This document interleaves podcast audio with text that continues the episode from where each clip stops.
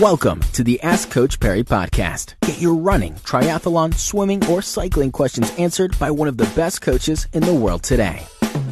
Welcome on to another edition of uh, the Ask Coach Parry podcast. Lindsey Parry joining us once again. I'm Brad Brown, and uh, just a quick thank you to everyone who joined us for the webinar on Wednesday. Uh, Comrades Marathon webinar. It was superb, huge turnout, and uh, lots of people fired up into the new year uh, to get their Comrades medal in 2016. Lindsey, question in from Peter today, and uh, Peter saying he qualified for Comrades at the Soweto Marathon in November, which is obviously a toughie. He said he ran a 450. He had obviously liked to improve his seeding. He's planning on running Johnson Crane at the end of the month, which is uh, a lot flatter than Soweto, but he wants to race it as hard as possible. Would that be advisable?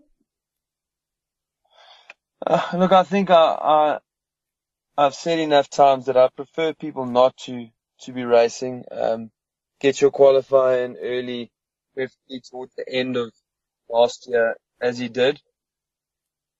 Now, look, if you want to improve your seeding, end of January, beginning of February is kind of your last chance.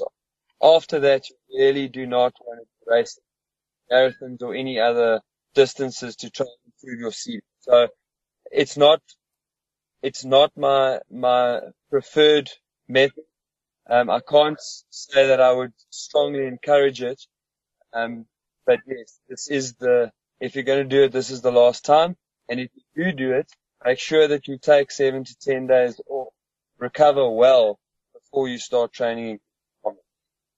Awesome stuff, Lindsey. Thank you very much. Much appreciated. Uh, and now, thanks for that question. Don't forget to be in touch. We will be with you next time, uh, on Monday rather, here on the Ask Coach Parry podcast. Until then, from the two of us, it's cheers. Be sure to subscribe to the Ask Coach Parry podcast on iTunes, follow it on SoundCloud, or listen to it on Stitcher. Follow us on Twitter at Ask Coach Parry.